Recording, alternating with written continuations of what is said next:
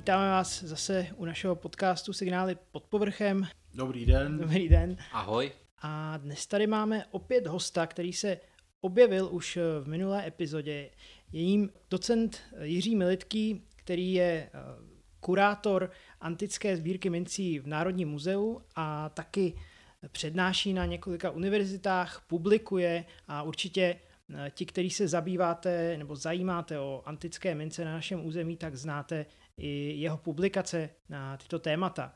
A dnes jsme se rozhodli rozebrat eh, téma římských mincí v našich zemích. Jak vlastně vznikalo to eh, římské mincovnictví, jaké, jaké má základní charakteristiky a nějaké etapy vývoje.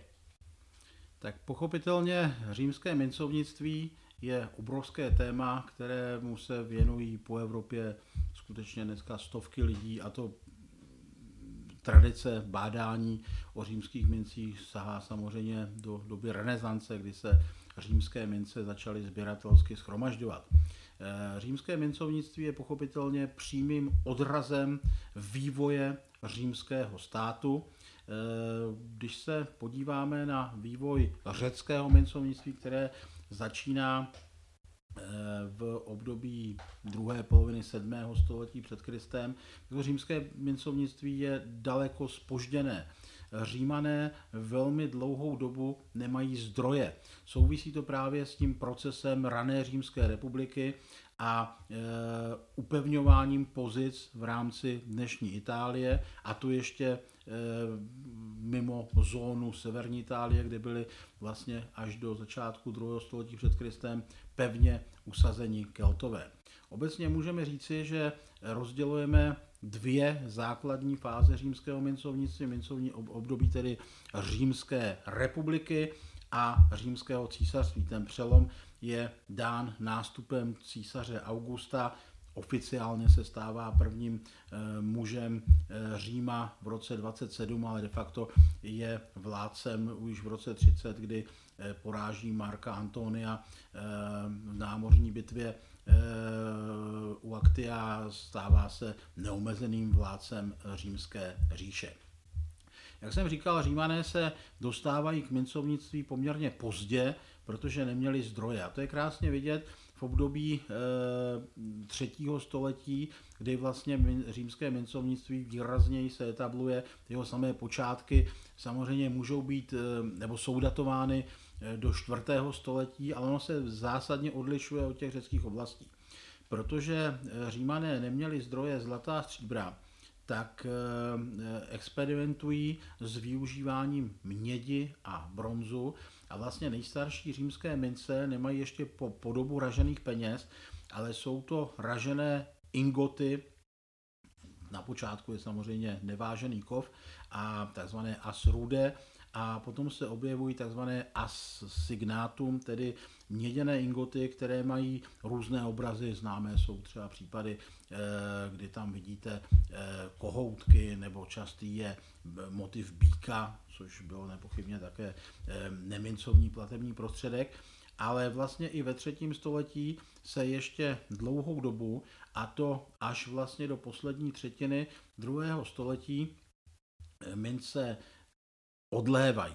Eh, ty počátky římského mencovnictví souvisí právě s tím historickým vývojem, tak jak eh, eh, římané postupují Itálii a podmaňují se. Ono to podmanění není správný termín, protože římané samozřejmě uzavírají různé smlouvy z Etrusky, z řeky, ale ve finále ten proces sjednocení Itálie se dokončil v roce 265.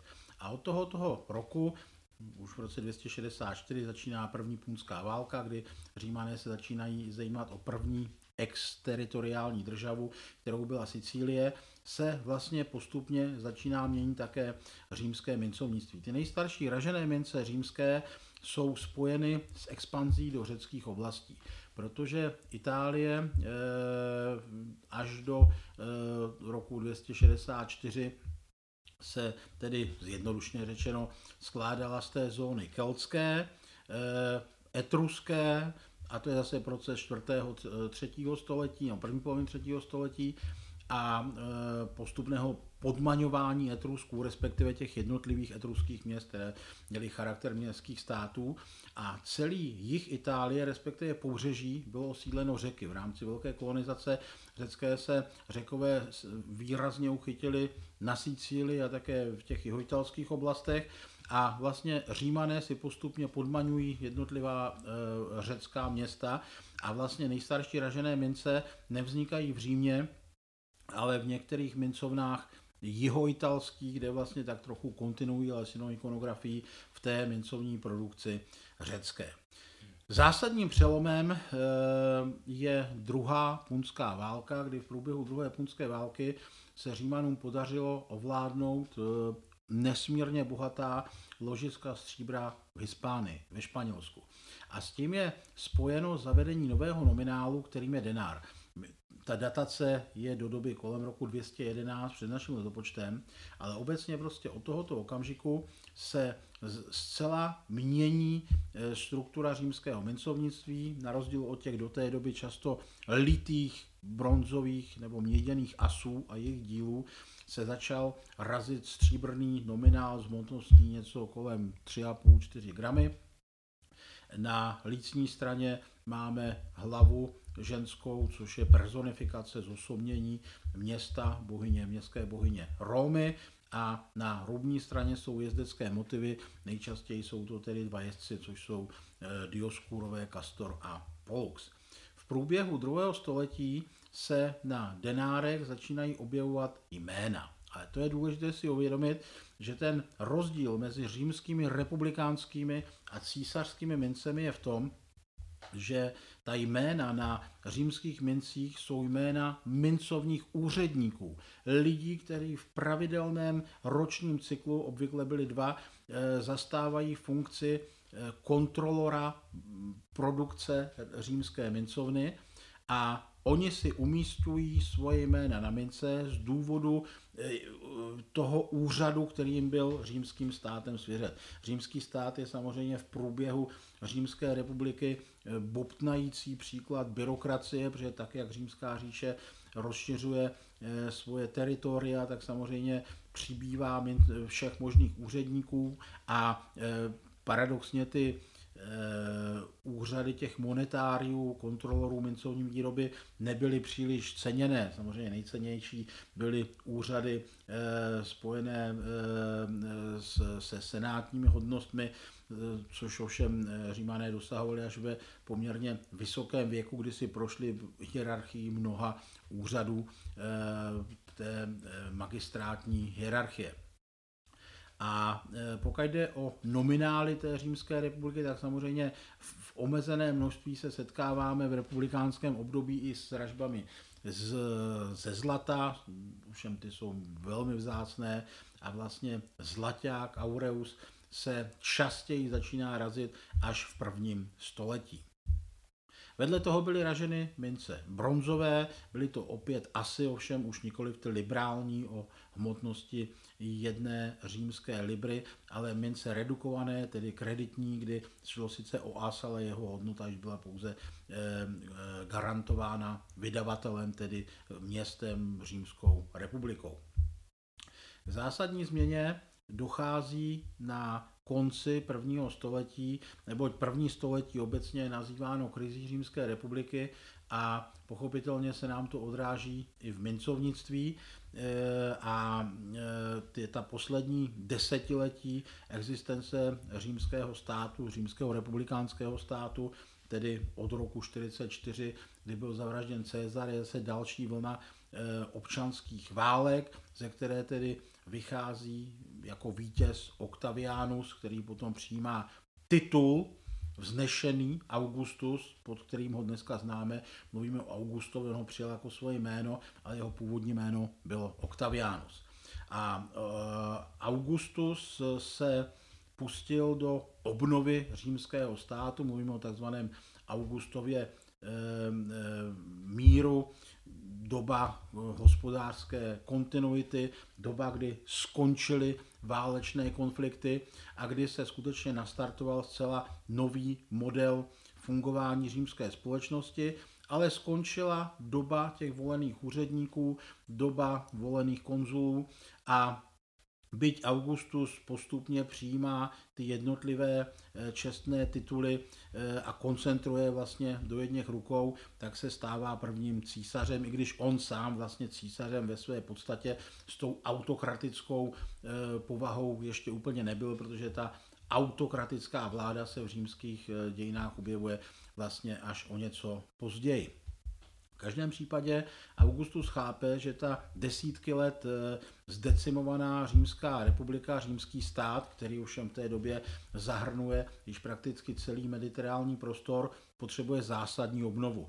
A proto se pouští do strukturálních reform římské společnosti, mimo jiné také do reformy mincovnictví. On navazuje na mincovnictví republikánské, zanechává produkci denárů, zavádí ovšem systematickou produkci zlatých mincí, eh, aureů, tedy zlaťáků, razí se vzácně i jejich půlky a vedle toho eh, stanovil eh, produkci těch kreditních mincí, sestercí, dupondí, asů. V zásadě je to tak, že vazba mezi sesterciem a asem je jeden, jeden dupondius, jsou eh, dva asy a Eh, teď jsem se dostal do vlastní pasti, eh, eh, čtyři Dupondie jsou sestercius, ale teď to slavy přesně nevím, omlouvám se.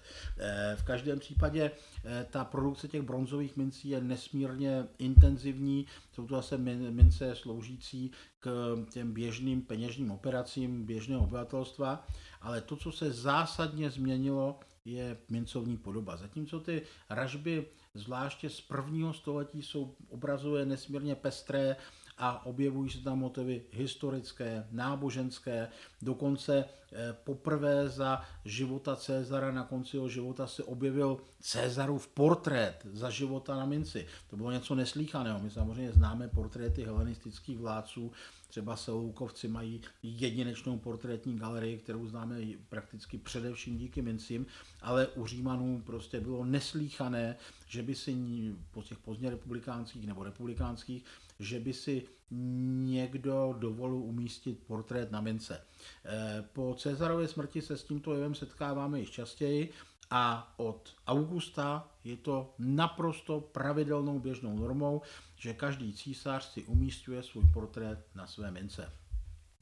Eh, ta mincovní reforma Augustova byla nepochybně šťastným počinem, protože ten systém peněžní, byť docházelo k inflačním procesům, se udržel prakticky až do první třetiny eh, třetího století. A opět to souvisí s římským vývojem politickým, historickým, neboť eh, po období prosperity a poslední vlastně výběžek takové té kontinuity byla Severovská dynastie, která končí v roce 235 smrtí mladého císaře Alexandra Severa a začíná období takzvaných vojenských císařů. Někdy je to nazýváno dynastie vojenských císařů a ten termín samozřejmě není správný. Římané již v průběhu eh, pozdního prvního století řešili e, nějaký optimální model nástupnictví, který se projevil v období tzv. adoptivních císařů, kdy si vlastně císař za svého života vybírá svého perspektivního nástupce, kterého adoptuje jako svého syna a ten se vlastně již za života svého adoptivního otce učí, jak vládnout a potom se stává císařem a zase si vybírá svého nástupce. Tenhle ten šťastný model, který zahrnuje takové jako velmi eh, pozitivní období fungování římské říše, vlastně je potom ukončen za Marka Aurelia, který si za svého nástupce z řady důvodů, protože tušil, že oni zřejmě mohli zavraždit, jeho syn byl komplikovaný, vybírá nikoli v toho adoptivního nástupce, ale svého syna Komoda. A samozřejmě Komodova vláda jako hrůzovláda je potom ukončena v roce 192, přichází fáze občanských válek, nastupuje severovská dynastie, která ještě nějak Septimius Severus 193, eh, který ještě nějakým způsobem navazuje na tu před prosperitu druhého století, ale samozřejmě období eh, vojenských císařů se vyznačuje tím, že císaře obvykle provolává armáda. V zásadě je to vázáno na peníze, to znamená, Eh, někdo slíbí výborně, dám vám peníze víc, než dostáváte žolt. Tou dobou eh, je žolt jednoho legionáře zhruba tisíc denárů, to je známo ze severovského období ale tím pádem samozřejmě se životnost císařů výrazně zkracuje, protože máme pak eh, doklady řady jednotlivců, kteří vládli někdy pouhé měsíce. A samozřejmě často se nám stává, že jsou boje mezi římskými císaři. A toto se nám vlastně vleče, tahle to, to období té nestability, hospodářského úpadku, až vlastně do roku 284, kdy se objevuje nový obnovitel římských pořádků a zakladatel období takzvaného dominátu, nebo od Augusta až do Diokleciána mluvíme o takzvaném principátu, tedy vládě prvního muže. A e, od Diokleciána je to již dominát, kdy vlastně tedy ten e, pán a Bůh na zemi e, společný v jedné osobě císaře a císař skutečně již vůbec nehledí na to, co si myslí senát, ale rozhoduje naprosto autokraticky každém případě, já se ještě k tomu, k tomu dominátu dostanu za chvíli, ale chci říci, že v tom období vojenských císařů pochopitelně ta nestabilita se projevila také prostě v totálním rozvratu římského hospodářství a také měny. Prvním e, náznakem nových e, peněžních poměrů je zavedení nového nominálu, takzvaného Antoniniánu, na konci vlády císaře Karakaly, tuším 215, je to vlastně dvoudenár, ale on samé, od, od, od samého počátku měl obsah kovu tak jako zhruba 1,5 denáru. Ty mince byly větší a dali se snadno rozpoznat. Ta tradice je starší, protože eh, to rozlišování toho dvojnominálu známe u těch bronzových dupondí, kde je na nich eh, zobrazen panovník s takzvaným radiátem v angličtině, neboli tedy paprskovitou korunou. A ta se nám potom objevuje na těch Antoniniánech. Vidíme, že s nástupem dynastie vojenských císařů, tedy po roce 235, nám tak jako kolísá, jednak začíná klesat obsah kovu v mincích stříbra, to je dlouhodobější proces, ale tady je to markantní, takže od roku 235 do roku 250 se úplně radikálně snížil obsah stříbra v mincích. Ty Antoniniány z této doby mají skutečně již pouze nějaké desítky procent v podobě 50-40 procent a zároveň vymizely denáry. Denár stále funguje jako početní jednotka, občas se razí, ale ty denáry prostě jsou vzácné.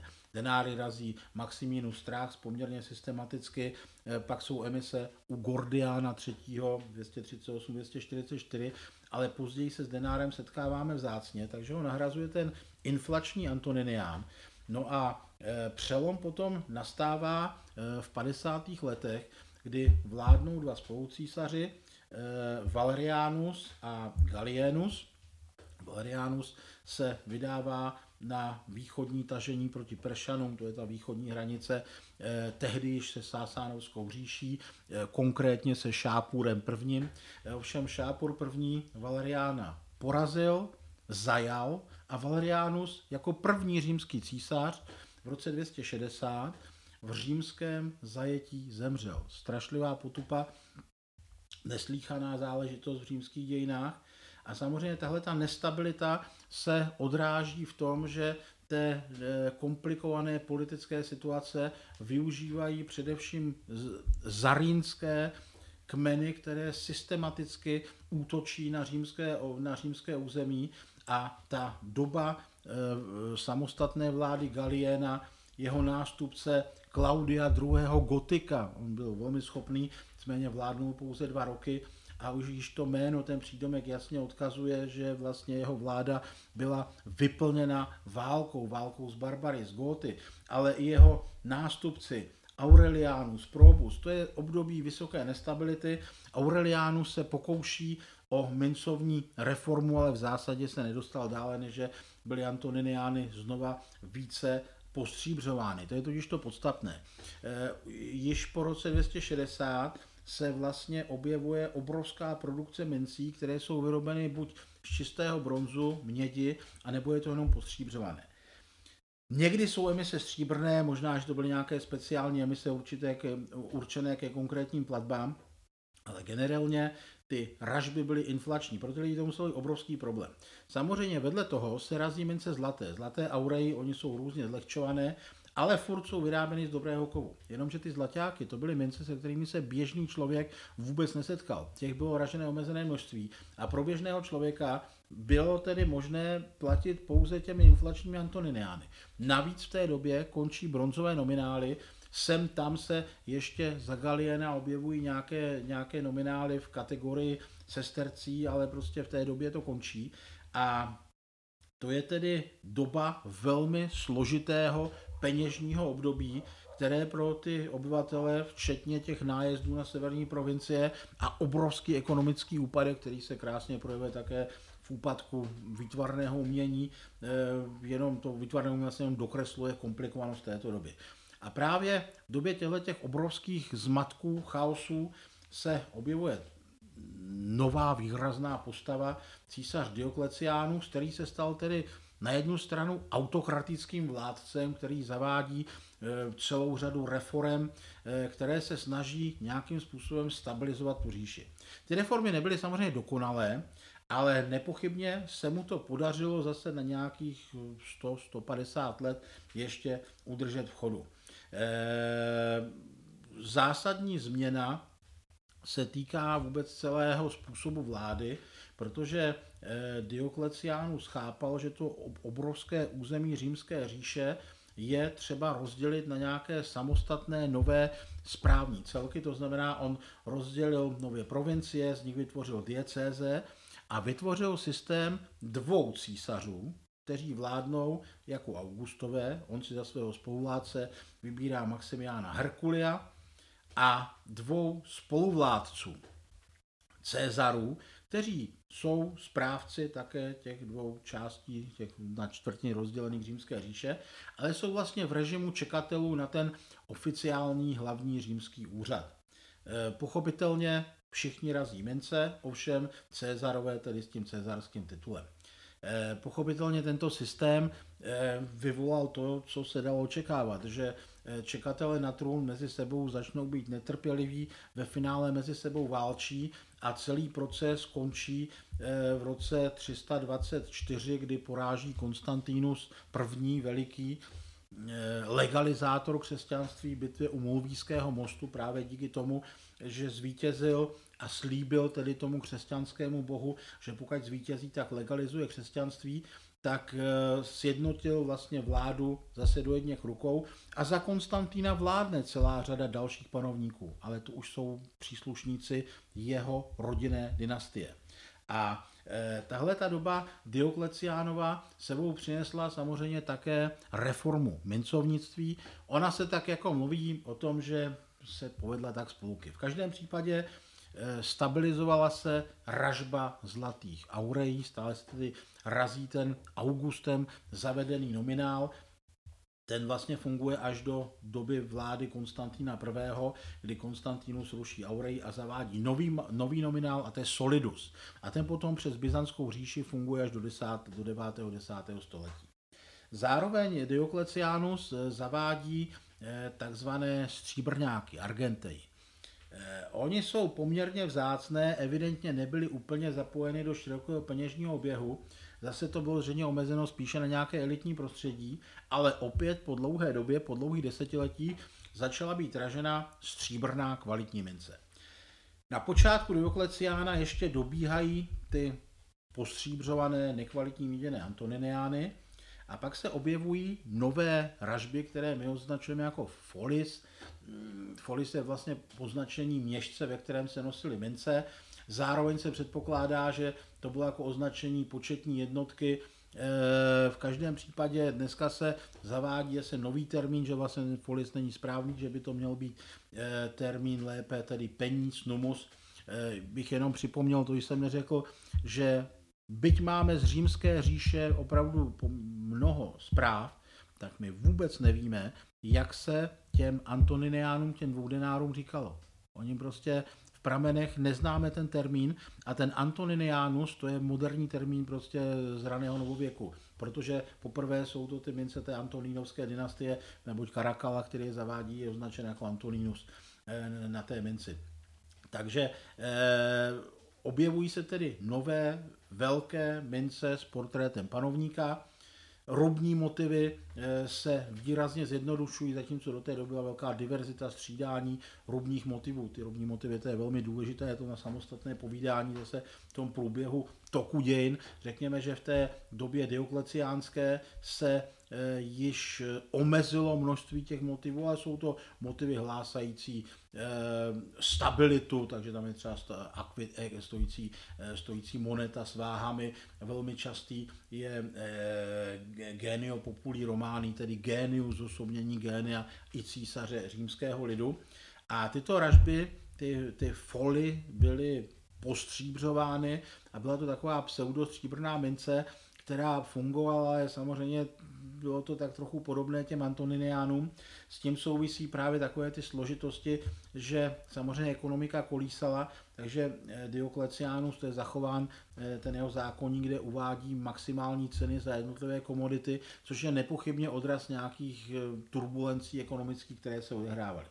V každém případě od toho diokleciánského období sledujeme obrovskou produkci bronzových drobných nominálů, to jde potom přes celé čtvrté století, kdy se zavádějí eh, jednak zlaté solidy Konstantinem I. a celá řada stříbrných nominálů, především stříbrné silikvy a jejich násobky, ale zase jsou to mince, které byly omezené a do toho peněžního oběhu se dostávaly v nějakém malém objemu.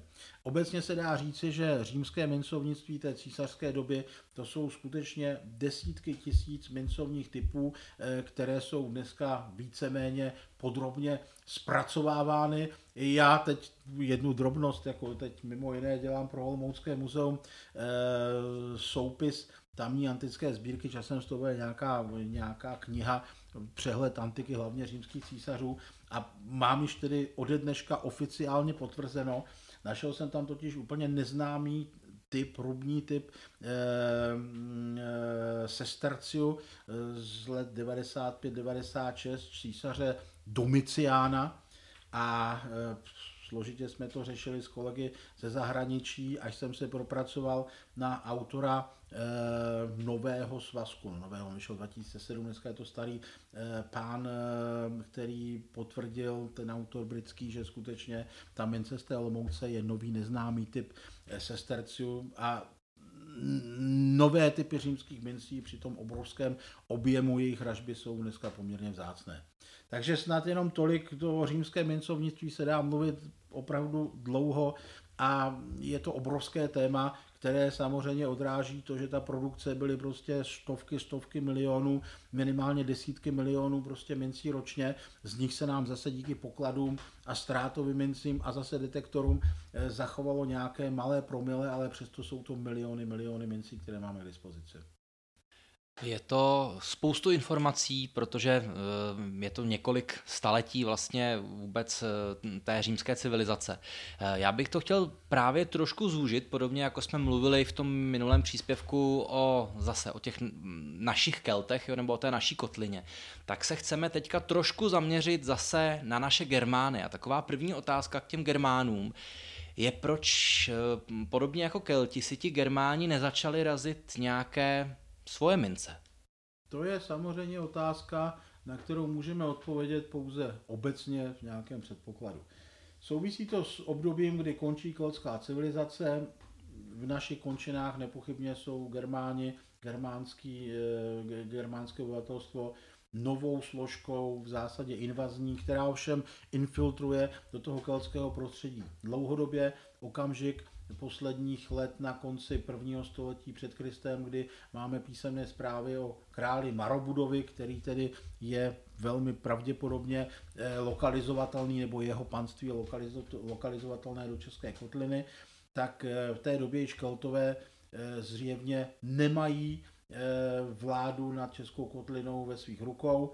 Je archeologicky zjevné, že máme takový ten přechodný takzvaný Ačkový horizont doby římské, kde se ještě velmi výrazně uplatňují například v keramice tradice doby latenské, jinými slovy prostě jedna, dvě generace keltského obyvatelstva přežívá, ale to, co se změnilo, jsou ta centrální sídliště, elity a Germáni přece jenom měli jinou společenskou úroveň, neměli o mince, jejich produkci zájem. Ta společnost prostě nebyla na takovém stupni vývoje, aby byla schopna na jedné straně mince sama vyrábět, produkovat, napodobovat nějaké římské ražby a na druhé straně přes ty archeologické nálezy vidíme, že ten oběh v tom období prvé poloviny prvního století byl velmi omezený. Prostě ty mince je příliš nezajímaly. Ono dokonce, my k tomu máme nějakou nepřímou informaci od římského historika Tacita, který eh, ve druhé polovině prvního století sepsal takový malý spisek Germánia, on se nám díky bohu zachoval. Ten spisek je komplikovaný, je o něm napsáno samozřejmě velmi mnoho eh, statí, neboť je to jedna z mála autentických dobových informací o Germaniku na druhou, o, o Germánii. Ovšem Germánie, to je opravdu ta obrovská oblast prostě od území nadrýnského Německa až po e, nadčernomorské oblasti gótské, gótské a Tacitus e, popisuje germánské zvyky, ale příliš se nezabývá geografií. On samozřejmě ani v Germánii nebyl, měl to samozřejmě z jiných pramenů z doslechu. Ovšem uvádí tam jednu zajímavou informaci, nebo dvě informace, které se týkají peněz. Píše, že až do nedávné doby, a to se bavíme prostě o nějakých 70. letech prvního století, Germáni o zlato, stříbro neměli příliš zájem a že tradičně e, jsou velmi oblíbené e, ty staré římské mince, seráty a bigáty. To jsou právě republikánské denáry s motivy dvojspřeží, eh, dvojspřeží nebo jezdců dioskůrů na rovní straně. A v prvním století se potom vyrábí takové speciální emise, které mají zoubkované okraje. To jsou vražby, které měly zabránit, v prvním století byl dost velký problém produkce fal, padělků, suberátů, možná, že to šlo částečně i z římské mincovny, možná to bylo i státem trochu organizované, nevíme, ale v každém případě prostě byli pilovači nějakých svazků mincí, to byla zajímavá profese, takové hluboké zářezy, eh, přesto to tak úplně nezajímalo, protože jsem několikrát měl ty zoubkované eh, seráty a byly samozřejmě plátované suberáty, plátované padělky. V každém případě píše o tom, že teprve v nedávné době, řekněme ve vespaziánském období, se Germáni začali nějakým způsobem více zajímat o e, antické mince, římské mince, a to vidíme trošku ve spektrech pokladů a ve spektrech ztrátových nálezů, neboť mincí až do období vlády Nerona máme z těch sídliš velmi málo. Nicméně e, přes poklady, několik nepublikovaných pokladů denárových Čech a Moravy, ale obecně to je vidět i v Polsku, kde je obrovské množství nálezového materiálu, obrovské poklady římských mincí, tak e, vidíme, že ten počátek je prostě právě v takovém tom neronovském a ve spaziánovském období. Neronovské období, že to jsou 50. 60. léta, Vespasianus potom nastupuje v roce 69 našeho letopočtu. Mm, takže se dá říct, že když se na našem území objevují nějaké republikánské denáry, takže se jedná ještě něco, o něco, co přišlo za toho období laténu, nebo se to sem dostane nějak až později, ale už to prostě uh, už to prostě není, není jakoby sta, no, nebo že to není stažitelné. Mm. E, ano, e, my máme e, samozřejmě malé množství e, republikánských denárů v autentickém pozdnělatenském kontextu. Dobrý příklad je jedna z těch latensko-římských staveb na Opidu v Bratislavském, kde v té podlahové úrovni společně s keltskými mincemi půl drachmami typu Simmering jsou dva římské republikánské denáry. Římské republikánské denáry jako ideové předlohy nepochybně leží e, u řady mincí e, typu biatek. Je velmi pravdě, máme jeden republikánský denár půlený ze Stradoni, což je poměrně zajímavá indicie, že samozřejmě mohla celá řada těch republikánských mincí být tavena jako surovina pro další kolskou výrobu. Ale generálně e, většina republikánských denárů pochází z prostoru germánských sídlišť, a to je neklamná známka toho, že obíhají dlouho, do druhého, možná i třetího století. Zároveň máme svědectví z pokladu. Eh, je publikován, já jsem to tehdy v té své knize schromáždil vše, co se dalo, dál se už asi nedostaneme. Poklad Lipčeves 1908, keramická nádobka, eh, v ní několik šperků, ale jsou tam také stříbrné spony, které jasně ukazují, že ten poklad musel být ukryt někdy v druhé polovině druhého století. Nejmladší mince, teď nechci, abych si vymýšlel, rok 64 před, jenom republikánské mince. Nedávno jsem zpracovával, ještě to není publikováno, poklad eh, z Královéhradecka, kde je zhruba 100 republikánských denárů. A tam bych řekl, že jsem byl svědkem tedy naprosto unikátního numismatického zázraku. Protože to je situace sídliště, je tam poměrně složitá nálezová situace, je to takové zmokřené místo a e, kromě rozhoraného depotu, ve kterém jsou zastoupeny republikánské mince, se na té ploše samozřejmě sídlila, jsou tam také ztrátové mince mladší. Ale jsou tam i mince z prvního století, Vespasiánský horizont, a tam samozřejmě byla otázka, je to z toho pokladu či není. Ten poklad je rozhoraný, je prostě dislokovaný a do toho jsou prostě inkorporovány, přimíšeny ztrátové mince z pozdější doby. No a představte si situaci, kdy když jsem ten poklad nejenom popisoval, také jsem ho čistil, paž to bylo v takovém jako velmi agresivním prostředí, tak na těch mincích byly poměrně komplikovaně odstranitelné krusty, ale většinou to byly jednotlivé kusy. A v jednom případě byl slepené z třech mincí, paž to původně bylo asi v nějakém obalu, možná v nádobě, ta se nenašla, ale nejspíš to byl nějaký pytel, kožený pytel, textilní pytel. A ty tři slepené mince byly jasným důkazem toho, že ty mince prostě původně ležely v nějakém jádru. No já když jsem je udělal, tak jedna z nich, jediná toho souboru byl denár Vespasiana. Co to znamená? Že všechny ty republikánské mince jsou 100% určeny, eh, uloženy nejdříve někdy ke konci prvního století, podobně jako ta Lipčeves. Ale ten unikát, že tedy ta jedna mince Vespasiánova zůstane spojená korozními krustami s těmi dvěmi republikány a vlastně je odpovědí na dobu uložení toho nálezu z okolí Hradce Králové, to bych řekl, že je numismatické štěstí. Takže to jsou takové příběhy, které jasně ukazují, že ty republikánské mince jsou samozřejmě ve většině případů spojeny až s obdobím doby římské.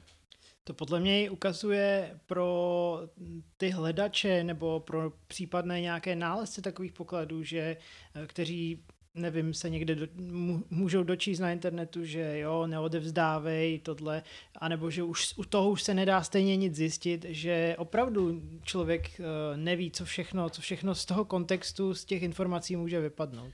U římských mincí ze sídliš, protože ta sídliště jsou nejčetnějším výskytem tak jak se s tím hledači mohou setkat. Je navíc eh, ještě jedna věc. Většina těch mincí je ve velmi nepěkných stavech. Ty mince dlouhodobě obíhaly, jsou otřelé, skorodované, prostě jsou to mince, jejíž hodnota sběratelská, a tedy i tržní, je velmi malá. Zatímco pro nás každá ztrátová mince z germánského sídliště, když potom máme k dispozici nějaká data, tak je nesmírně cená, tak eh, pro sběratele jsou to mince, které jsou v zásadě nezajímavé. Většina z nich je nezajímavý odpad. Proto je pro nás velmi cené, když máme možnost ty mince alespoň dokumentovat nebo je získávat. Jak se k nám ty římské mince teda eh, v době těch Germánů vůbec dostávaly? Na to je samozřejmě velká diskuze, mm-hmm. nejenom u nás, ale v celé oblasti Eh, té velké eh, oblast, v celém tom regionu Barbarika, v naší části eh, té Germánie. Pochopitelně, že těch cest je několik. Obecně víme, že se pochopitelně v některých okamžicích, když se Germáni schromažďují na germánském území a potom se vydávají na expanzi vojenskou a loupí, tak samozřejmě loupí také peníze. Určitě mnoho peněz naloupili Germáni v období počáteční fáze markomanských válek, to je to období prostě od roku 166, kdy opravdu plení severní Itálii, eh, severní římské, severní římské provincie a nepochybně se dostávají k velkému množství peněz, které se také může částečně vracet do Barbarika. Generálně však většina těch mincí souvisí s kontakty s Římany de facto v mírových obdobích. My víme, že eh, po skončení markomanský válek, kdy umírá v roce 180 eh, pravděpodobně na mor, ale to je ten antonínský mor, to věrové onemocnění, které přitáhli eh, někdy 166, 167 z východního tažení Lucia Vera do římské říše, tak jeho spoluvládce, tak v tomto období se nepochybně eh, zcela změnila komunikace s Germány a prostě jeho syn Komodus je začal uplácet. A my potom v těch severních oblastech, severního Čech, vidíme obrovské poklady, jejichž nejmladší mince právě spadají do toho pozdního druhého, začátku třetího století. To jsou peněžní hotovosti, které prošly zvláště přes ten koridor Jantarové stezky a potom byly z nějakého důvodu archeologizovány. Takže jsou to vlastně eh, diplomatické dary, které byly samozřejmě určeny těm germánským náčelníkům. Ostatně eh, římané vždycky dbali o to, aby v těch příhraničních oblastech vládli lidé, se kterými mají dobré eh, vztahy. Není náhoda, že někdy v letech 140 až 144 byl za Antonína Pia ražen, ražen Sestercius obrazem e, stojícího císaře, který si podává ruku s germánským králem neznámého jména. Možná to byl Mal Balomarus, ale ten je doložen až v roce 166.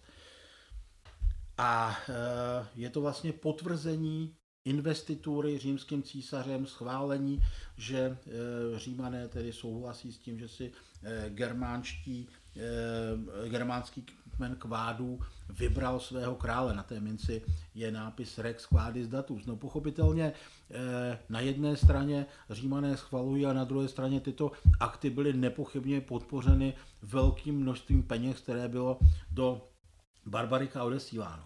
Ale stále si myslím, že vůbec ten asi nejdůležitější zdroj přílivu římských mincí byl právě ten obchod. Obchod, který se odehrával dvěmi e, způsoby.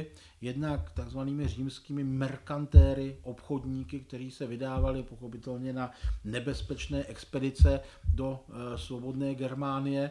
Na druhou stranu to muselo být nesmírně výnosné právě tímto způsobem se možná mohli distribuovat mezi Germány ty falešné mince, ty suberáty s pocitem, že to nerozpoznají, no nechtěl bych být v situaci, že bych byl ten, který by byl obviněn z toho, že přiváží falešné mince.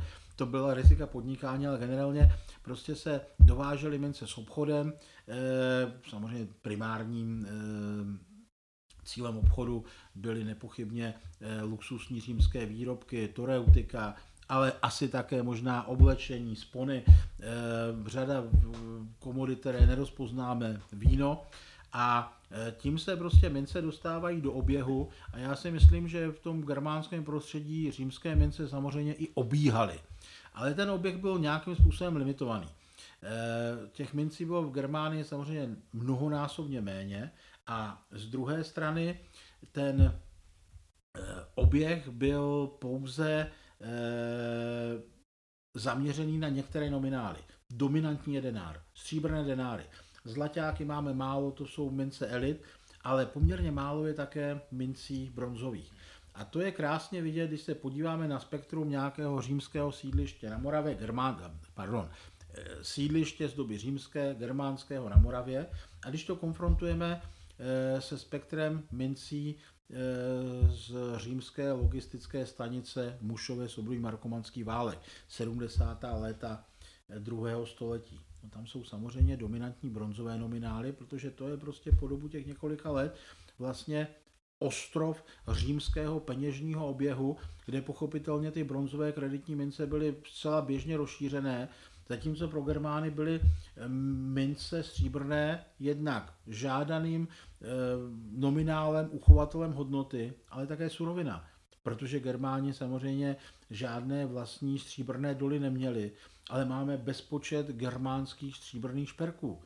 a mince jsou zcela ideálním e, materiálem, ze kterého se šperky mohly vyrábět. To znamená, že na jedné straně platidlo, zároveň materiál pro mincovní výrobu. A samozřejmě příležitostně vidíme, že jsou na nich e, někdy dírky, takže to nosili. A krásně je to vidět u zlatých mincí, kde prostě zlaté mince velmi často jsou opatřeny otvory, a ve třetím století se to mění, na konci třetího století začíná nastupovat touška. Třeba ve sbírce Národního muzea nemá to bohužel lokalitu.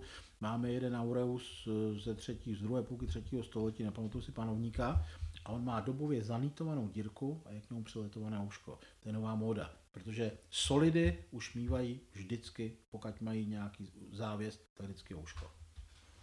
Nebo ještě jsem možná někdy viděl, že je v takovém rámečku. Ano, ano, to jsou potom eh, případy, eh, máme z Čech tady nedaleko Rostok jeden unikátní nález Galionova, eh, Galionova Aureu, který je v takové složité montáži, to je zřejmě galská práce, ale to jsou skutečně případy, kdy i na římském území jsou zlaté mince potom součástí montáží do zlatých šperků. Jsou to nesmírně vzácné předměty, ale občas se to vyskytuje. No a jak ti Římani, Římani vlastně ty svoje mince vyráběli a jaké byly možná z hlediska i toho našeho prostoru ty nejdůležitější mincovny? Jaká byla ta cesta, kterou urazili ty mince? Zase jde o čas, o kterých mincích se bavíme. Já se zaměřím na římské císařství, zjednodušeně řeknu, až do období Dynastie vojenských císařů je dominantní produkce v římské mincovně. V prvním století se razí ve Španělsku, razí se v Lugdunu, ale ve finále, eh, tedy ve druhém století, se mincovní výroba té oficiální císařské měny koncentruje do jedné mincovny v Římě. Ta mincovna v Římě byl obrovský podnik. Tam pracovali tisíce lidí, pač to samozřejmě nebylo jenom ražba mincí, ale celý ten proces pracování kovu, který se přiváží z celého území římské říše. A odtud se potom mince redistribuují zpátky k armádě. Odhaduje se, že 90% římské mincovní produkce směřuje k armádě. Když víme, že eh, v období severovském bylo vypláceno jednomu legionáři tisíc denárů ročně. Ono asi ne všechno bylo v penězích, ale ideální číslo. Tisíc denárů ročně.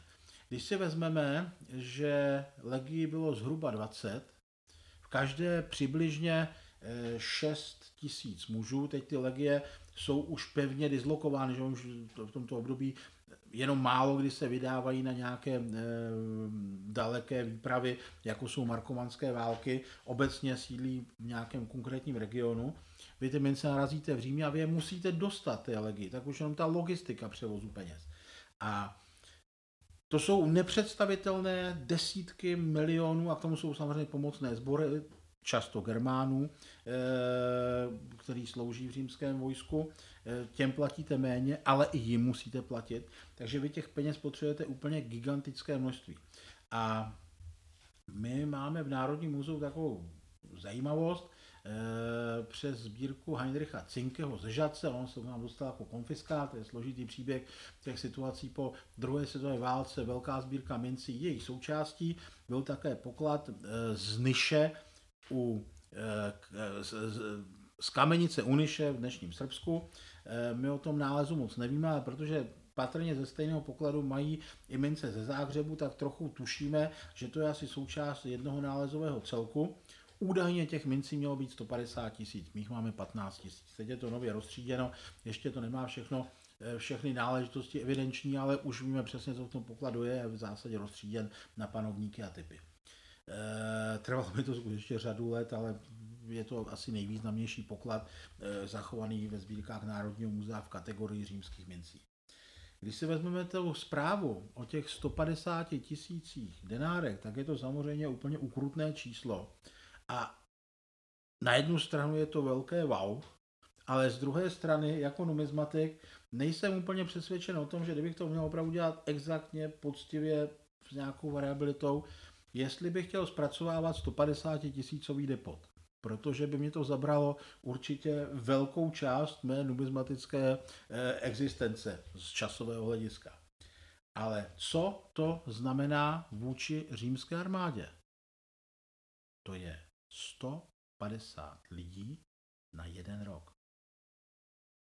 A teď jsme v těch tisících vojáků a samozřejmě legie mohly být prořídlé a možná, že platili špatně, ale furt jsme v tak gigantických množstvích mincí, že si to nedokážeme představit. Dám ještě jiný příklad. Carnuntum, nepochybně velmi významné město na severní římské hranici, nedaleko ústí řeky Moravy, March do Dunaje. Lokalita, která byla samozřejmě detektorářsky velmi oblíbená již od 80. let. A před 20 lety do vídeňského mincovního kabinetu koupili sbírku mincí jednotlivě nalezených z Karnunta od jednoho hledače. Těch mincí je 60 tisíc. 60 tisíc jednotlivě nalezených mincí od jednoho člověka.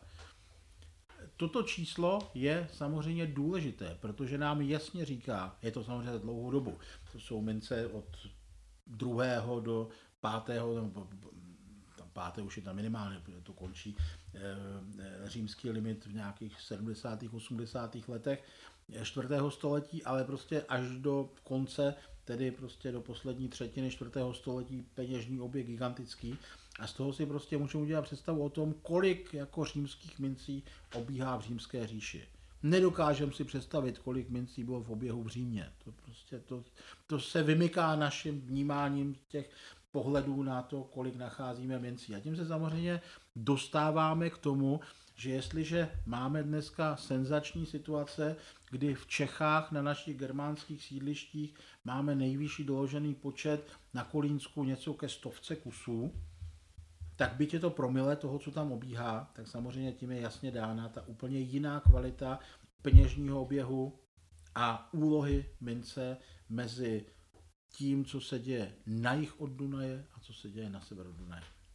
Já si hlavně jako hledač nedovedu představit, že bych našel 60 tisíc kusů mincí na to, ty mince zaměřovat Vy, nějak. Vykopal tolik děr? Vykopat tolik já, děr, já, jsem, jo, to... já jenom jestli můžu, tak eh, byl jsem uh, u mého kolegy známého Marko Dýzdara uh, ze Záhřebu v muzeu ve Vinkovci, to je severní Chorvatsko, vlastně už poblíž Dunaje, směrem k Srbsku. Venkovci, vý, e, význačné římské město, pochází odsud rodištěm dva římští císařové, Valentinianus I. a Valent. Takže opravdu významná lokalita. A oni dělají povrchové prospekce v zázemí e, dnešního města Vinkovsky, toho antického města Cibelium. A viděl jsem prostě regál, na kterém bylo x kartonových krabic které byly prostě plné, především těch pozdně římských mincí. Ono se to bohužel musí čistit, eh, mechanicky, chemicky, není to úplně jednoduché, pač to hrozně zasintrovaný. A když jsem viděl ty tisíce a tisíce mincí, ale to jsou mince z těch osad kolem toho města, to není ještě jako to, to římské město, tak jsem na to koukal a říkám si, no jsem docela rád, že vlastně tohle v takovém množství u nás není, protože si neumím představit, že by jako v jednom člověku tohle to člověk, že by to, na to fakt už musí být týmy lidí, který potom si to nějakým způsobem rozdělí a musí mít nějakou databázi, je to opravdu úplně jiná eh, metodika zpracování. To je vidět právě na těch rakouských eh, lokalitách, jako je Carnuntum nebo e, Favialis Mauter, kde jsou publikovány skutečně desítky tisíc mincí, ale samozřejmě ta deskripce je velmi povšechná, typ RIC, občas hmotnost, sem tam výběrově nějaká fotografie. Je to vlastně statistika. No, to, to, to, jsou, to jsou nepředstavitelné čísla. Mě teďka jenom ještě napadá, že ty jsi zmiňoval eh, ty mincovny a zmiňoval si počty pracovníků těch mincoven. Víme my vůbec, jak ty mince byly třeba zařízeny, zabezpečeny, co tam třeba bylo za infrastrukturu a tak dále? Tak, eh, zprávy o tom samozřejmě nemáme. V Římě se tak jako tuší, v kterých místech mincovna stála, ale ve třetím století došlo k nějakému povstání v římské mincovně, a řešila to jedna římská legie a byly tam stovky mrtvých. No nepochybně prostě ten boj neprobíhal mezi eh, běžnými zaměstnanci, mezi raziči a armádou, ale patrně prostě tou dislokovanou vojenskou jednotkou, která ten nepochybně největší výrobní podnik v Římě prostě nějakým způsobem přežila. Ale my jsme to pak trochu, nebo já jsem to pak trochu zamluvil. Eh, právě v období dynastie vojenských císařů, když je nestabilita, když je období, kdy na různých koncích římské říše eh, vládnou růz, různí císaři, nebo jako když se třeba eh, v 60. letech na určitou dobu úplně odtrhne a zařídí se sama pro sebe celá Gálie, tak v podobě tzv. galské dynastie, tak eh, o to víc vyvstává problém, jak zajistit, abych ty peníze mohl distribuovat armádě. A přichází proces atomizace římské mincovní výroby, která se prohlubuje eh, v průběhu třetího století a pak je to samozřejmě systematizováno s nástupem Diokleciána, kdy vlastně na každé římské minci je umístěna zkratka mincovny, takže vy víte, kde ta mince, v kterém místě byla ražena. A ta idea je jasná. Abych rozmístil po celé římské minc, říši mincovny tak, aby se dali distribuovat co nejlépe armádě. Eh, pochopitelně, že když potom máme u nás nálezy a máme především poklady těch pozdněřímských mincí, nejčastěji bronzových nominálů, zcela běžných, drobných, oběžných mincí, tak pokud jsou alespoň trošku zachovalé, a vidíte mincovnu, no tedy upřímně, pokud není zachována mincovna, tak tu minci určitě na typ, ale nedá se přesně determinovat a většinou se nedá přesně datovat. Už to není samozřejmě na rok, pač tam už to jsou takové intervaly. Nejlépe se datují mince druhého století, ty jsou v zásadě na rok datovatelné. Tak e, tam je dobře zřetelné, že pochopitelně u nálezů severně od Dunaje se samozřejmě nejčastěji setkáváme s těmi nejblíže uloženými, nejblíže eh, dislokovanými mincovnami. Je to hlavně Siscia. Eh, Siscia v dnešním Chorvatsku, potom, eh, potom je to Sirmium, dnešní Stremská Mitrovica v Srbsku, trošku Tesalonika, to je dnešní Soluň v Řecku, a samozřejmě mincovny, jako je Alexandria v severní Africe, eh, v Egyptě, tak ty jsou u nás zastoupeny poměrně málo, stejně tak jako Antiochia, pač už to bylo daleko. To byly okruhy, které byly určené pro jiné zásobovací zóny eh, římské armády, ale pochopitelně s mobilitou lidí a, a také samozřejmě armádou, protože s těmi vojáky se přece jenom někdy přesouvá. eh, a vojáci si odváží peněžní zásoby, že jo, vysloužilci a dostávají pozemky třeba v úplně v jiné části římské říše, tak se prostě samozřejmě setkáváme s těmi směsnými spektry těch mincoven a samozřejmě prostě eh, mohou tu být i ty eh, mincovny velmi vzdálené z, z jižního pobřeží eh, středozemního moře, ale těch je u nás málo. Ale to se bavíme o čtvrtém století. Já bych se možná ještě vrátil k tomu příběhu té vzpoury v té mincovně. To by možná naše posluchače zajímalo, nevím, kolik k tomu je informací jestli víme, co se tam přesně odehrávalo, nebo jestli víme jenom ty počty ne, mrtvých. Je to nebo... jenom zmínka o tom, že došlo k nějaké spouře a e, že e, tam byly prostě stovky mrtvých, že tam zasahovala legie. Neznáme detaily, ale podstatné je to, že jestliže v nějaké továrně, úzovkách, nějaké obrovské výrobní e, hale zasahuje římská legie, to znamená, že se opravdu bavíme o velkých počtech lidí a velkém počtu ostrahy. To znamená, že ta mincovna musela být opravdu zbudována třeba jako nějaká menší pevnost? No určitě, Něco... tak samozřejmě tam musely být bezpečnostní opatření na všech úrovních, že jo? tak eh, přichází tam eh, většina zlatá stříbra z celé římské říše a na tom stojí celá ekonomika, vyplácení armády, to znamená, že pokud eh, se tato mincovna tedy vzepře teda vládě, tak je skutečně schopná udržet možná i několik dní celý ten objekt a je potřeba, aby tam byla vyslaná celá legie. To je, to je, ale je to zajímavá Možná, informace, ale lze odhadnout. Spoura ve věznici, jo. no ale jo. samozřejmě to je trochu jako v jiném, protože v té mincovně bylo skutečně tisíce zaměstnanců. Tak eh, dále tady máme takový dotaz, který nás napadl. Eh, proč je na našem území vlastně, eh, proč se vyskytují během období těch Germánů nejvíc ty mince z prvního až třetího století. Proč to pak, eh, proč to pak trochu jakoby mizí a proč, eh, alespoň u nás se mi zdá, minimálně z těch detektorových nálezů, že není třeba tolik hm, těch měděných mincí, těch méně kvalitních. Jestli byl problém vlastně na straně toho římského impéria kvůli tomu úpadku, nebo to bylo, že, že to Germány nějak nezajímalo, anebo vlastně ta postupná migrace těch Germánů, že už vlastně ta společnost... Ta odpověď nebude úplně jednoznačná. Je to otázka, kterou jsem si já, kterou jsem si já sám několikrát pokládal. Eh, jednak jde o to, jakou intenzitu osídlení na germánských sídlištích skutečně máme z toho 4. století. Je jasné, že eh, ta intenzita osídlení prvního, druhého, třetího století je asi trochu jiná než to čtvrté století. Ono to několikrát mluvil i kolega Drobirár, že zjevně prostě tady může docházet k nějakým vnitrogermánským posunům. Navíc to čtvrté století je třeba rozlišovat první polovinu, druhou polovinu, kdy začíná stěhování národu a ta situace se komplikuje a zřejmě dochází k nějakým etnickým, nebo kmenovým, ne etnickým, a kmenovým výměnám. Obecně platí, že u těch bronzových nominálů 4. Eh, století, těch drobných mincí, samozřejmě razí se jich nepředstavitelné množství. To vidíme eh, v římské říši, známe poklady a prostě nekonečné množství nálezů jednotlivých, ale skutečně miliony a miliony. Eh, my máme poměrně zajímavý jev, že na počátku stěhování národů, konec 4. století, první půlka 5. století, už běžící doba stěhování národů, máme celou řadu menších mincovních nálezů, pokladů, hromadných nálezů, které obsahují dominantně právě ražby ze 4. století, které ukazují, že mezi lidmi ty peníze byly. Otázka zní, co vlastně tenhle ten horizont říká, jestli byly peníze ještě předmětem toho pravidelného oběhu mezi lidmi, tak jako jsme to viděli do třetího století. To úplně nevíme. Ale v každém případě Víme, že ty mince mezi lidmi nějakým způsobem byly, ale možná se již mění jejich eh, funkce, jejich význam. Ono to právě souvisí jak s těmi drahými kovy.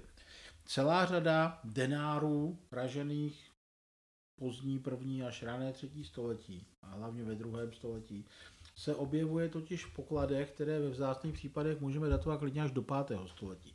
Jsou to e, zvláště mince, které jsou silně otřelé, jsme třeba s kolegyní z Brna publikovali před několika lety jeden z nových pokladů ze Zátoru e, v, na Severní Moravě.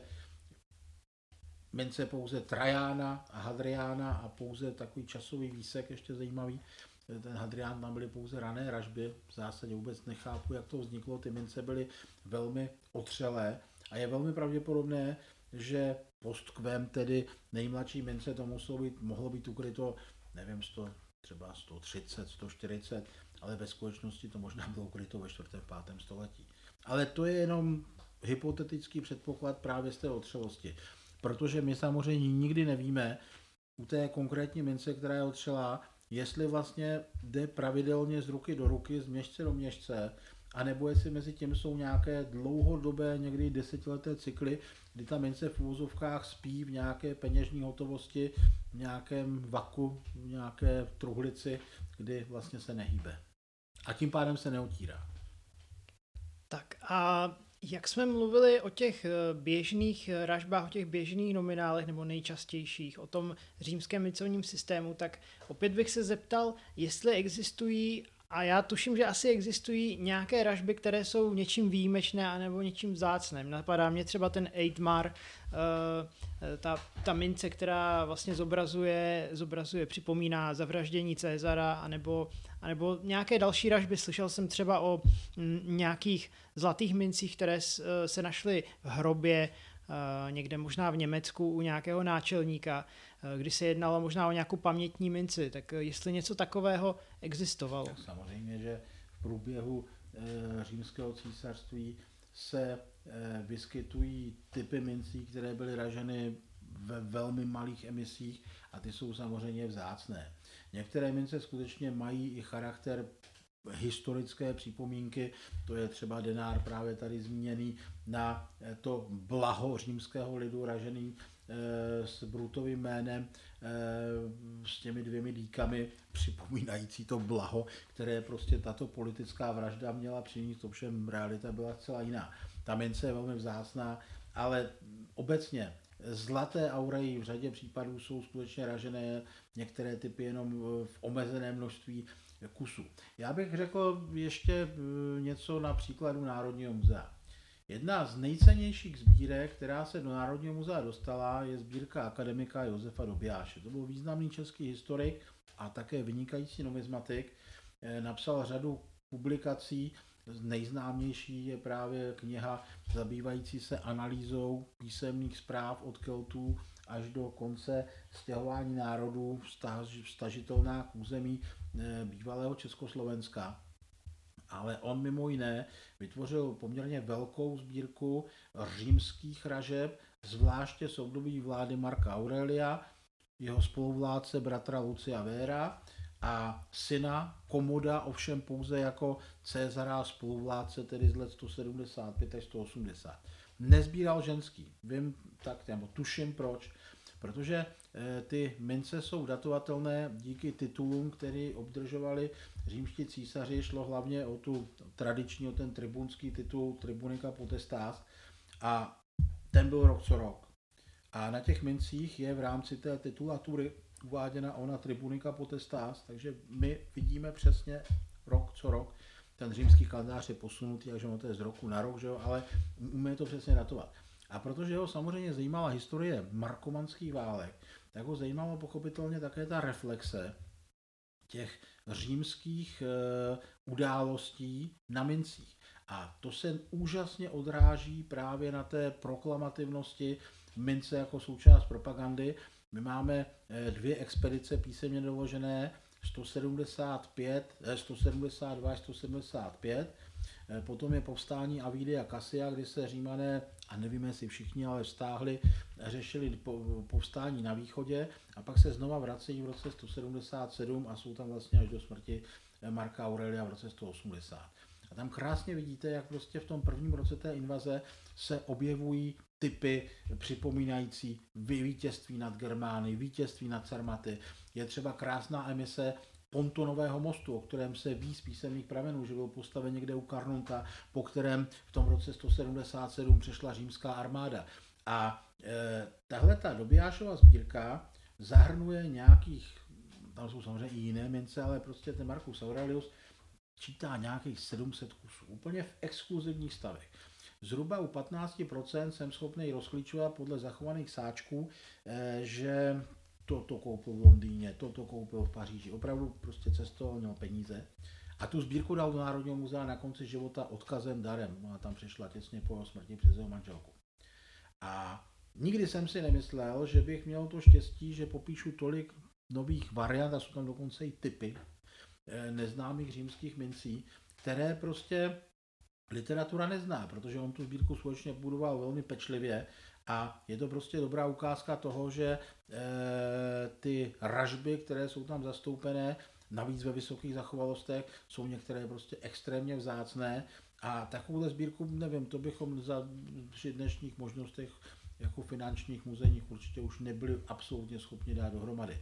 Takže to je jeden příklad, ale samozřejmě existuje eh, celá řada pozdně římských ražeb, nesmírně vzácných. Obecně prostě platí, že čím méně bylo některých variant, některých typů raženom, typů tedy, tím jsou vzácnější, pochopitelně, pak jsou úplně extrémně vzácné ražby, třeba z období dynastie vojenských císařů, jako je třeba císař Prokulus, o kterém víme, že byl jenom díky mincím pače prostě pár Antoniniánů, na kterých se objevuje jeho jméno. Velmi ceněný jsou třeba ražby eh, císaře Regaliána, to je zase období 200, a teď říkám přesně zlají 60, 70, a to je vlastně nejbližší mincovna římská, krátkodobá k našemu území, protože Regaliánu se svou manželkou Dirantilou eh, vládli, eh, no, působili hm, krátkou dobu v Karnuntu. Ovšem oni neměli stříbro, ty mince jsou velmi primitivně provedené a často jsou to přeražby na starší císařský denárek. No a když jsme u té propagandy na těch mincích, tak eh, mě napadlo, nedávno jsem vlastně naživo viděl tu eh, Cezarovou minci s tím slonem a já jsem si až teď všiml, že ten slon tam vlastně šlape po nějakém, no, já nevím, jestli to je drak. No, eh, ta hadí hlava nějaká. No, je to no a zajímalo mě, jestli to může být nějaký odkaz právě na toho draka z těch Roltier statérů, nebo je to prostě ne, úplně... Ne, ne, ne, ne. To, je, to, je, to, je, to, je, to je prostě demonstrace síly a zašlapávání toho zla, té, té proklamace, eh, té, té, té běžící prostě v situace, která v Římě probíhá. V té době on samozřejmě již má svého protivníka Pompea, že jo. Jasně, takže ten, takže ten drak nebo ten had, co tam ne, je, vůbec, nesymbolizuje ne, žádný ne, konkrétní ta, národ. Nebo... Musíme si prostě jasně uvědomit, že eh, Keltové eh, byli samozřejmě velkým protivníkem, ale eh, Římany primárně zajímali především Keltové obsazením Gálie. A ta Gálie eh, samozřejmě nebyla neznámá. Je nutno si uvědomit, že on dobývá Gálii mezi lety 58-51 před naším letopočtem ale ta jich té Gálie, ta Gálie Narbonská, ta už je od pozdního druhého století římskou provincií.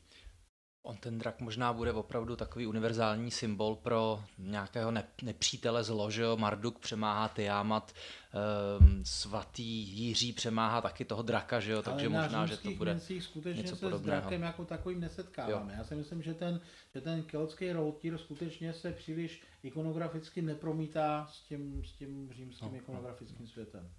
A takže pod, pod, pod uh, nohami toho slona je spíš had nějaký. Takže ne, to je hadí hlava. Ale ono třeba je potom vidět eh, had také jako symbol zla. Eh, jsme v pátém století, první půlka pátého století, války z Huny, západořímská říše, Valentinianus III. A on, když razí svoje e, solidy v Římě, v Raveně, tak také je tam panovník, který stojí a nohou, nohou zašlapává hada. Opět jako symbol toho zla. Ehm, ty už si narazil na to, že vlastně na základě kvality mincí my můžeme uhadovat i na eh, současný, na tehdejší stav té římské říše. Že? Tak ono je to trošku, trošku složitější v tom smyslu, že římská říše má samozřejmě opravdu velké množství písemných pramenů, archeologických pramenů a my vlastně mince můžeme zasahovat, zasazovat už do poměrně konkrétního historického kontextu, takže vlastně prostřednictvím kvality mincí nemusíme tak nějak jako v mlze odhadovat, mm-hmm. co, co, co se dělo, protože my máme celou řadu jiných informací, kdy ta kvalita mincí vlastně jenom dobře koresponduje s tím, jak to víme přes jiné prameny. Ale skutečně největší úpadek římské měny dynastie vojenských císařů a potom tedy její snahy o obnovu za Diokleciána, měnová reforma v roce 294, nebo okolo roku 294.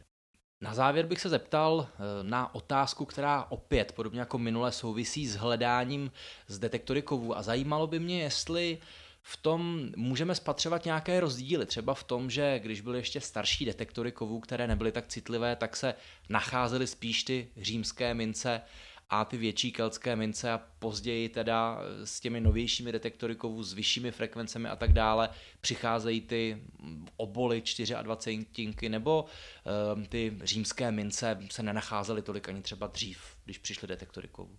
Tak já si myslím, že eh, nepochybně eh, nalezitelnost těch drobných mincí v kategorii keltských 24 statérů je skutečně dána dvěmi parametry. Kvalitou detektoru a kvalitou hledače. Eh, dobrý detektor ještě neznamená jistotu, že najdu 24 statérů, souvisí to s povrchem, hloubkou toho předmětu, ale obecně je zřejmé, že samozřejmě eh, v posledních letech 10-15 vidíme velký nárůst počtu nalezených těchto těch drobných ražeb nebo obolů. Eh, v každém případě římské mince jako větší předměty se nepochybně nacházely již v počátcích detektorové éry. Je ehm, trochu těžké asi odhadnout, eh, jak je to dnes. Já si myslím, že to v zásadě vychází především z toho, do jaké míry se podaří archeologicky zkoumat detektorovou prospekcí místa, která nejsou 20 let prostě vykrádána. Jestliže prostě přijdu na sídliště, o kterém se neví a jestliže prostě tam mám výsledky, no tak je dobré tu lokalitu nějakou dobu pokud možno tajit a snažit se vytěžit co největší množství dat z té ornice, eh, abychom získali spektrum toho, jak mohla vypadat celá řada jiných sídlišť, kde dneska vlastně už jenom poběrkujeme. To je jako velký problém, protože jestliže máme nějaké statistiky, tak samozřejmě my nikdy nevíme, jestli o nich 20 mincí je skutečně to, co se za dobu 200-300 let na té lokalitě postrácelo, anebo jestli je to jenom zbyteček několika dalších desítek na Jižní Moravě, stovek mincí, které jsou nenávratně ztraceny. Já bych tady znovu apeloval na to, že opravdu ty římské mince dokumentovat má velký význam. A samozřejmě to není jenom o mincích, obecně o archeologii, ale já mluvím o mincích, takže si trochu chráním svoji polivčičku, nebo mluvím za, za, za, za ten svůj segment. Eh, v každém případě znova zdůrazňuji, že z té praxe a těch stovek a stovek a stovek, co mě prošly rukama, vím, že z hlediska sběratelské atraktivity jsou to jednotlivá procenta, co by nějakého sběratele mohlo zaujmout. To jsou mince za malé 100 koruny, někdy za 10 koruny, někdy téměř za nulu.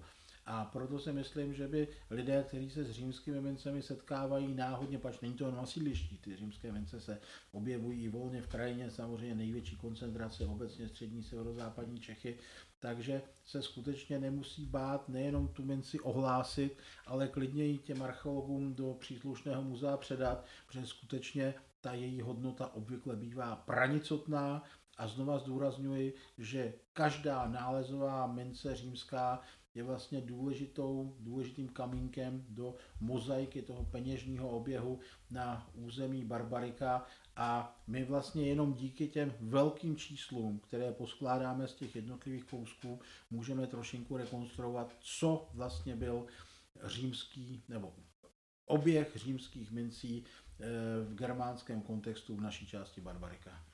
Tady je zase krásně vidět, že je daleko lepší budovat si nějaký dobrý vztah a důvěru se svým archeologem a opravdu mu odevzdávat eh, ty nálezy, než ty věci sušit doma, protože, jak si správně eh, tady řekl, tak zrovna u těch římských mincí ta cena stejně je pranicotná a daleko větší parádu, ale daleko větší smysl to udělá v rukou odborníka eh, někde i v tom muzeu. Je to tak. To bylo strašně inspirativní. Já myslím, že uh, spousta posluchačů, že to bude takový nový svět pro ně, protože se zmiň, zmiňovalo strašně moc uh, zajímavých informací, strašně moc zajímavých příběhů, které ty nálezy vlastně vypráví.